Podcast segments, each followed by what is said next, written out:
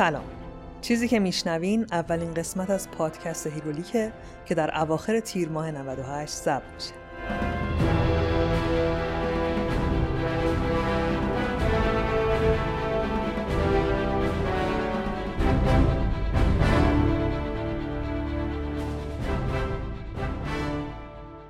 Herolic قراره در مورد قهرمانا باشه. در واقع ابر قهرمانا یا همون super hero ها و کتاب های مصور و فیلماشون. من می‌خوام تو این پادکست اولی کم از چرایی به وجود اومدن این کاراکترها بگم و تو قسمت های بعدی برم سراغ اصل کاریا. تو هر قسمت یه شخصیت معروف رو انتخاب می‌کنم مثل بتمن یا اسپایدرمن. و از بد و تولد تا همین امروز خط داستانی و تغییرات شخصیتیشون رو تحلیل می‌کنم. فیلم ها یا کتاب های موفقشون رو هم حتما معرفی می‌کنم. خلاصه اینجا قراره بشه محل جمع شدن آدمای خوره کامیک و ابرقهرمان. که البته چاشنی سینما و ادبیات هم قاطیش میشه. یه سری نکته هم تو پرانتز باید بگم. اول اینکه من از منابع مختلفی استفاده می‌کنم ولی در واقع چیزی که میشنوین تحلیل و برداشتای خودم. دوم اینکه مطمئنا چیزایی هست که ممکنه جا بمونه یا ذهن من کلا به اون سمت نرفته باشه. بنابراین از هر گونه معرفی منبع و شخصیت استقبال می‌کنم و میرم تو کارش. من فائق تبریزی هستم و به کمک بردیا برجسته نژاد این پادکست رو تهیه می‌کنم. این شما و این اولین قسمت از پادکست Herolic.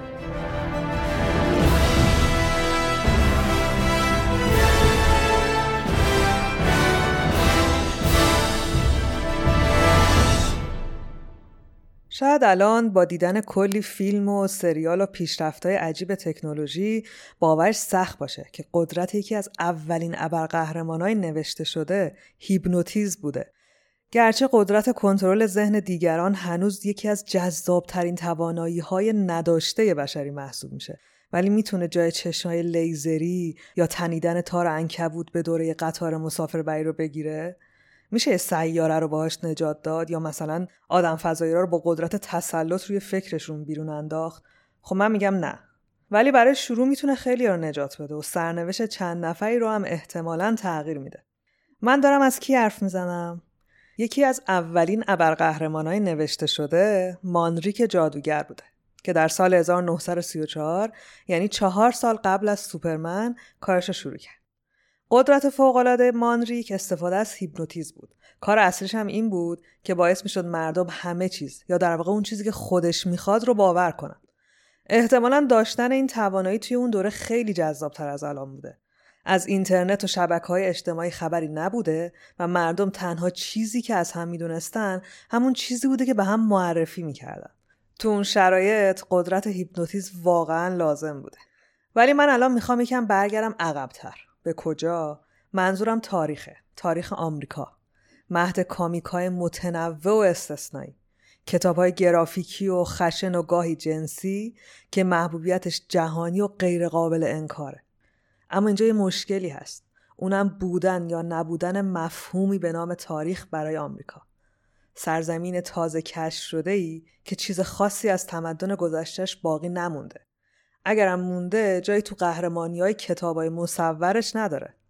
شاید الان کمی جنسیت ها و حتی تمایلات جنسی مختلف با روی گشاده تری به این داستان راه پیدا کردن و مخاطبین متعصب آمریکایی یکم از حال و هوای قهرمان اخلاقگرای مذهبی بیرون کشیده شده باشن. ولی هنوز به جایی نرسیدن که مثلا بتونن یه سرخپوست رو تصور کنن که در حال پرواز از روی آسمان خراش های نیویورک و می‌خواد دنیا رو نجات بده. واسه همینم تو دورانی که شاید از نظر روحی نیاز به این منجی داشتن از قدرت تخیلشون استفاده کردن و رو به شخصیت های آوردن که نه اینقدر قدیمی هن که برگردن به تاریخ نه اینقدر واقعی هن که چیزی غیر از امید رو القا کنن. اینا رو چرا دارم میگم و منظورم چیه؟ چون می‌خوام ینگه دنیا رو ول کنم و بیام همین اینور. همین جایی که تاریخ و تمدنمون انقدر تو چش خودمون رو در همسایه کردیم که از شنیدنش دیگه داریم کهیر می‌زنیم. از زلقرنین هم می‌خوام شروع کنم که یه جورایی مربوط به تمدن خاور میان است و مذهب. زلقرنین یکی از بحث برانگیزترین شخصیت های قصه های قرآنه. شخصیتی که ازش توصیف شده پادشاه جهانگشا، قوی، صالح و شجاع. دو تا لشکرکشی به شرق و غربم داشته که تونسته همه رو به سلطه خودش در بیاره و به قول معروف عدالت رو تو این سرزمینه حکم فرما کنه. در مورد اینکه زلقرنین کی بوده اختلاف نظر وجود داره. تاریخ نویسا با ترکیب کردن نقش و قدیمی و کنار هم گذاشتن اسناد تاریخی به چند تا گزینه رسیدن که اسکندر مقدونی، کوروش کبیر و یکی از پادشاهان یمن سه نفری هستن که طرفدارای بیشتری دارن. موضوع مهم کاراییه که میگن این کاراکتر کرده و همچنین شمایلی که داشته. در واقع بود انسانی زلقرنه همون قد دور از تصوره که سلیمان نبی و یا مثلا آشیل که همشون مربوط به کشورهایی با تاریخی محکم و طولانی همچنین سرآمد در ادبیات مذهبی و افسانه سرایی مردی که دوتا شاخ بزرگ داره و در سرزمینی که زبانشون رو هم نمی‌فهمه یه صد بزرگ و آهنی می‌سازه که مردم رو از شر دشمنان قارتگرشون نجات بده. چیزی که چندان نمودی روی زمین نداره و مدرکی هم ازش موجود نیست. بخوایم نزدیکتر نگاه کنیم می‌تونیم به آرش و اسفندیار و سهراب و مهمتر از همه به رستم برسیم. شاید حتی رخش که چیزی کمتر از اسب چارپای اودین نداره. اینا دیگه جهانی نیستن واسه ادبیات ایرانن. داستانهایی از دیو و پری و دشمنان روینتن و سیاوشی که از آتیش نجات پیدا می‌کنه فردوسی از سختی های اون زمان ایران و جنگا و دلسردی مردم استفاده می‌کنه و یه تاریخ غیر واقعی در سرزمینی واقعی خلق می‌کنه که می‌تونه منجی و امیدبخش مردمی باشه که سالها سرزمینشون داره به دست هر مهمون ناخونده جدیدی تیکه تیکه میشه چیزی که تو همه این افسانه ها جلب توجه می‌کنه اوضاع داخلی کشورها تو شرایط خلق داستان و شخصیت هاست. دورانی پر از جنگ و ناامیدی پادشاه های خونخاری که روی دوششون مار دارن و مثلا آهنگر جوونی که به نجات ملت میاد. چیزی که معمولا غیر ممکن به نظر می‌رسه. جنگایی که الان تو سراسر جهان داره اتفاق میفته رو تصور کنیم شاید یکی دو نفر با حرکت های نمادین تونستن به چهره های موندگاری تبدیل بشن. ولی یا کار دیگه از دستشون بر نیومده یا اگه مثلا به قدرت هم رسیدن منطق تاریخ اونا رو تبدیل به دیکتاتورهای بدتر از قبلیا کرده. ممکن هم هست که سرخورده و نامید از هدف و آرمانی که فکر کردن نجاتشون میده حالا یه گوشه نشستن و حسرت پوچ بودن آرزوهاشون می‌خورن. ولی چرا این اتفاقایی داره تکرار میشه؟ یکی از دلایل سادش می‌تونه این باشه که انسان یه قابلیتی داره که از همه موجودات مجزاش می‌کنه. اونم قدرت تخیل و تعریف کردن داستانه. چیزی که تو هیچ گونه دیگه پیدا نمیشه. انسان می‌تونه فکر کنه فضای ناواقعی بسازه و اونو به راحتی بیان کنه. همچه انسان می‌تونه اون داستان غیر واقعی رو گوش بده تصورش کنه و حتی باش همزاد پنداری کنه. مثلا می‌تونه از زیبایی و حماسی بودن گذشتن سیاوش از آتیش نه تنها لذت ببره بلکه دل ببنده و به پیروزی حق به باطل در هر شرایطی امیدوار بشه. حالا شما اگه حاکم جامعه افسرده و جنگ زده باشین از این ویژگی استفاده نمی‌کنین؟ برای سرگرم کردن و امیدوار کردن توده مردم اونا را با کاپیتان آمریکای شکست ناپذیر آشنا نمی‌کنین؟ شهر فاست گاتما با بروس وین پولدار و زج کشیده تو لباس بتمن به رستگاری نمیرسونین؟ بهشون یاد نبینین که چنگ بزنن به داستانه منجی و خودشون از این همه سیاهی بکشن بیرون؟ پس می‌تونم بگم به نظر من یکی از بزرگترین عوامل شکگیری داستان یه قهرمان وضعیت اجتماع و دورانیه که بشر تو اون زندگی می‌کنه.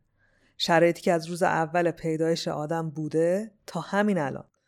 یه زمانی کشورهایی مثل ایران و مصر و یونان می‌تونستن با ادبیات بینظیرشون این قهرمانا رو معروف و الهام بخش کنن. ولی الان دیگه اصر سینما و تصویرهای محصور کننده است. کاری که از کشور بیتمدن آمریکا برمیاد.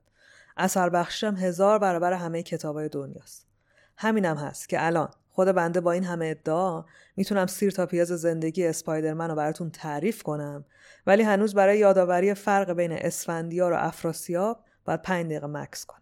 خب حالا که یکم از مسائل اجتماعی و تاریخی گفتم می‌خوام برم سمت شخصیت پردازی و بحث رو کلا از یک جای دیگه شروع کنم.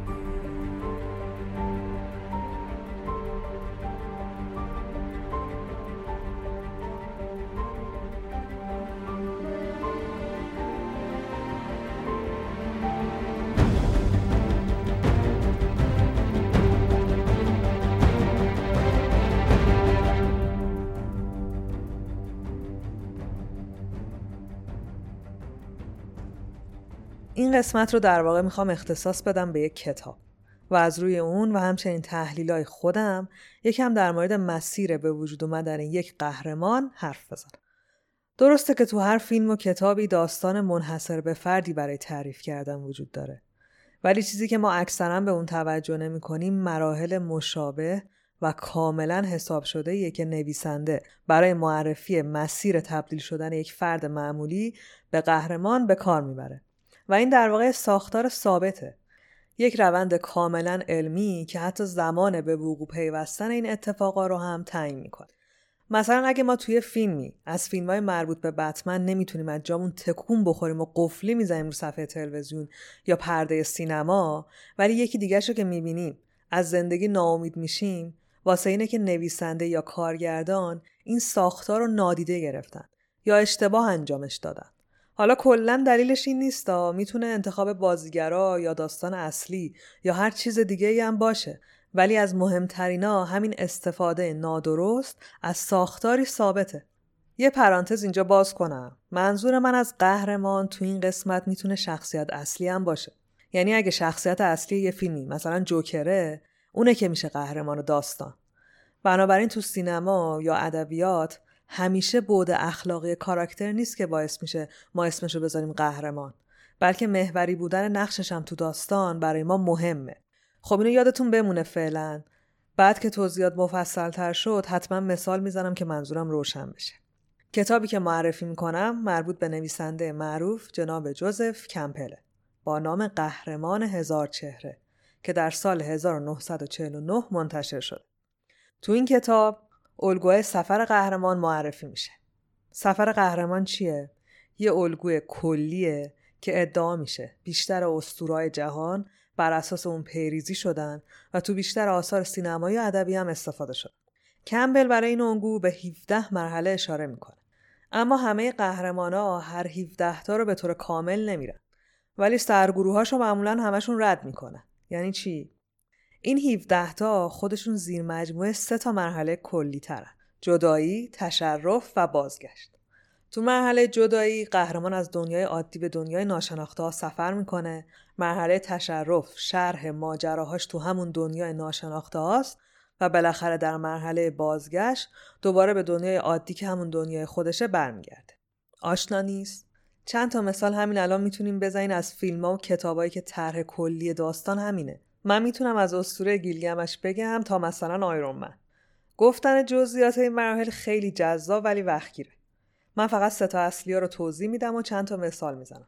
ولی اگه علاقه من شدین کتابش به راحتی در دسترس و آنلاین و غیر آنلاین هم می‌تونین خرید کنین. خب برگردیم به سفر قهرمان. مرحله اول جدایی. اینجا قهرمان داستان ما داره خیلی معمولی به زندگیش ادامه میده. اگه پولدار باشه داره رو قایق دختربازی می‌کنه. فقیر باشه احتمالا داره دزدی می‌کنه ولی ته دلش پاکه. یا اصلا یه کارمند یا دانش آموزه که اتفاقا خیلی هم خنگ و معذبه.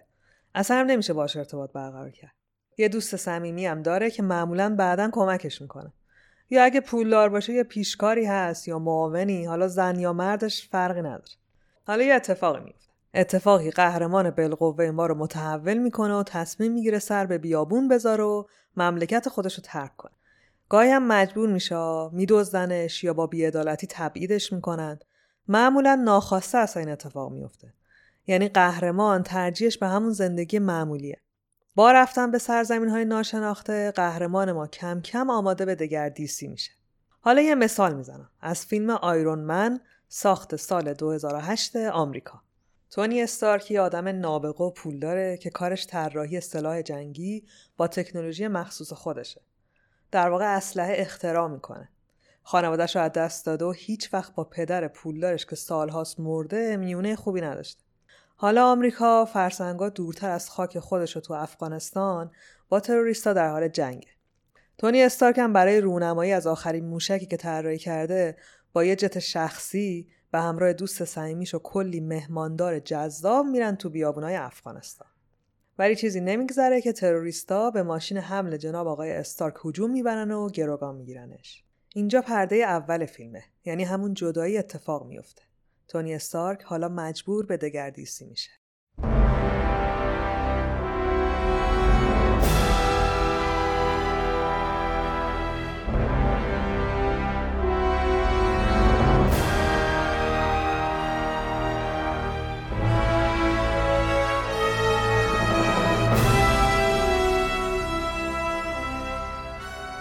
مرحله دوم تشرف قهرمان بالقوه ما دیگه میره و هر جا که هست مجبور به یادگیری و تجربه سختی های فراوون میشه.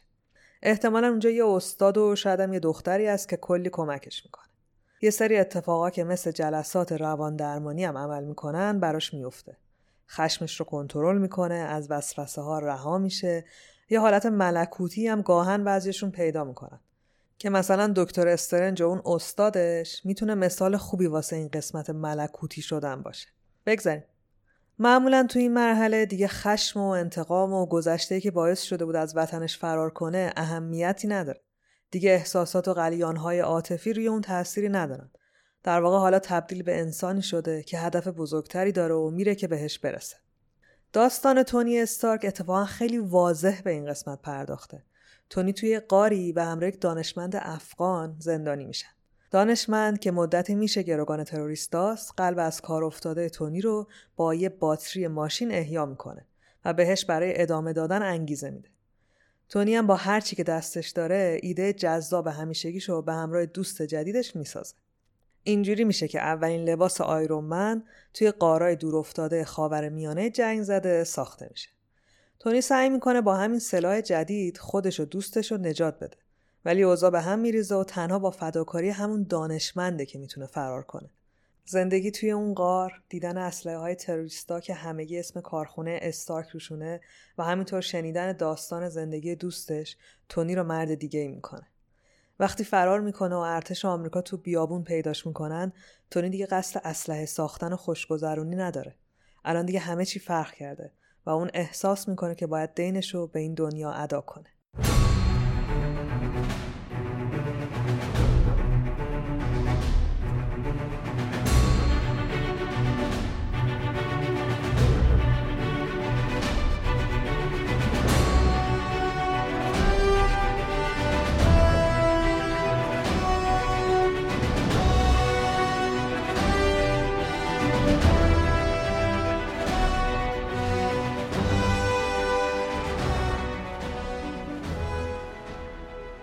مرحله سوم بازگشت.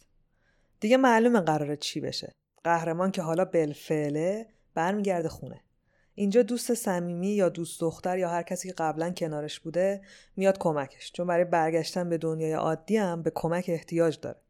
بعدش هم با هر مشقتی که شده آدم بدا رو یا می‌کشه یا میندازه زندان و به هر حال سرزمینش رو نجات میده. سرنوشت تونی استارک هم دقیقا همینجوری اتفاق میفته. برمیگرده خونه یه پیشکار داره با یه دوست صمیمی که اول تونی جدید رو خیلی نمی‌فهمن ولی کم کم حتی بیشتر هم باش حال می‌کنن و به کمکش میان.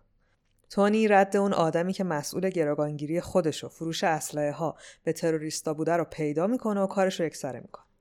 یه حرکت نمادین هم این میون اتفاق میفته اونم نجات پیدا کردن زادگاه اون دانشمند فقید به دست آیرون منه. خلاصه که همه به سزای اعمالشون می‌رسن.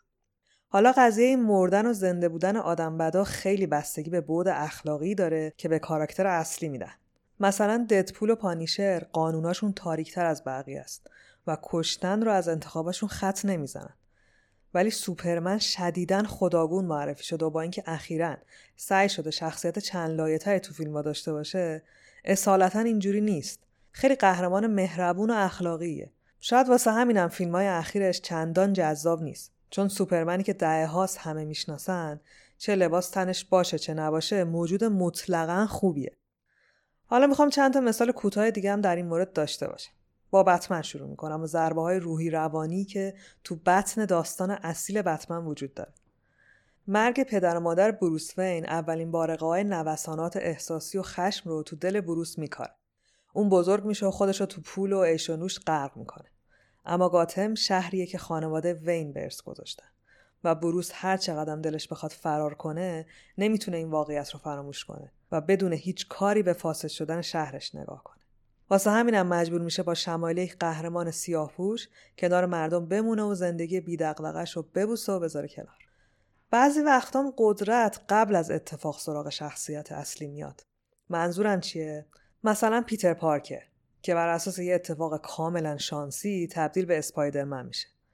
پیتر هم از این قدرت بادآورده برای اهداف خودخواهانش استفاده می‌کنه تا اینکه عموی دوست داشتنیش توسط یک جانی خیابونی به قتل می‌رسه.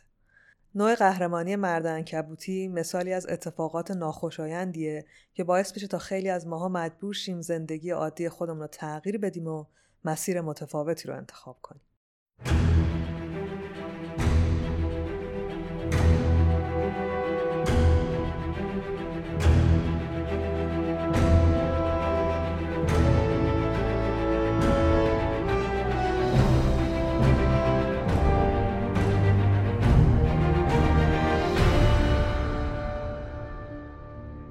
داستانهای اصیل سوپر تلاش دارن تا راههایی رو در اختیار ما قرار بدن تا بتونیم با مصیبت ها و بدبختی خودمون کنار بیایم. این داستانها به ما کمک می‌کنن تا تو فقدان و ضربات روحی به دنبال معنا بگردیم. قدرت های خودمون رو پیدا کنیم و از اونا برای اهداف خوب استفاده کنیم. بنابراین ظهور کامیک ها و سوپر ها هم دوره های مختلف تاریخی رو نمایش میدن و به مسائل اجتماعی می‌پردازن هم کاملا روانشناسانه مسیر رشد یک انسان رو نشون میدن. اینکه سوپرمن در زمانی که هیتلر در رأس قدرت آلمان نازی قرار می‌گیره متولد میشه اتفاقی نیست. زمانی که سر یک اهریمن تو دنیا پیدا میشه در واقع یه عدم تعادل رخ میده. ذهن انسان هم وقتی چاره دیگه ای نداره به خیال پردازی رو میاره. هرچند سوپرمن یک شخصیت افسانه اما سوپرمن خیلی مهمتر از هر چیزیه که هیتلر بوده یا می‌خواسته که باشه. و هرچند که شخصیتی واقعی نیست اما به میلیون ها انسان تو دنیای واقعی امید و شهامت بخشیده. به انسان ها یاد داده تا بهتر زندگی کنن و برای شخصیت انسانیشون ارزش قائل باشن و هرگز هم از رویاهاشون دست نکشن. حالا بعد از همه این حرفا می‌خوام بگم که خودم به چه نتیجه رسیدم. اینکه چه تاریخ داشته باشیم و نداشته باشیم چه ساختار ادبیات و روایت رو رعایت کنیم چه نکنیم تا وقتی انسان روی زمین هست قهرمانام هستن. چون انسان همیشه کمبود داره و همیشه هم برای بهبود رویا پردازی می‌کنه. ما وقتی با کوله باری از مشکل روبرو میشیم تو تخیلاتمون می‌بینیم که همه چی رو شکست دادیم و زندگیمون شیرین شده. اونی که تو مغز ما و به شمایل خودمون از پس تمام مشکلات برمیاد و به هر چی می‌خواد می‌رسه نسخه غیر از سوپرمن شده خودمونه. ما از خودمون تو تخیلاتمون قهرمان می‌سازیم و با اینکه می‌دونیم این نسخه واقعی نیست ولی امیدوار میشیم و برای رسیدن بهش تلاش می‌کنیم. بعضی از ما قلم و تخیل بهتری دارن و این نسخه رو روی کاغذ بعدم پرده سینما می‌برن و باهاش پول در میارن. به همین راحتی. که البته نوش جونشون. خب این تا اینجا. تو قسمت بعد من میرم سراغ کامیک تو آمریکا و مختصریم از مارول و دیسی میگم. دو تا کمپانی بزرگ و بیرقیب که به نظر میاد حالا حالا هم قرار نیست میدون رو خالی کنن. خلاصه که قسمت بعدی رو از دست ندیم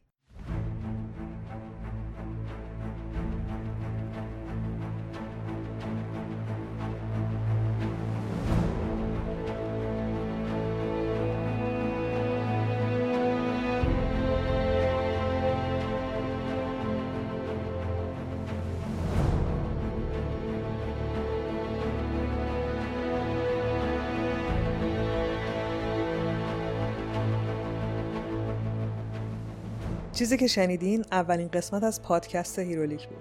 Herolic رو من فائق تبریزی به کمک بردیا برجسته نجات می‌سازم. می‌تونید صفحه و کانال مربوط به پادکست رو تو اینستاگرام، توییتر و تلگرام هم دنبال کنید و اگه حال کردین اون رو به دوستاتون هم معرفی کنید. روزگارتون خوش، فعلا خداحافظ.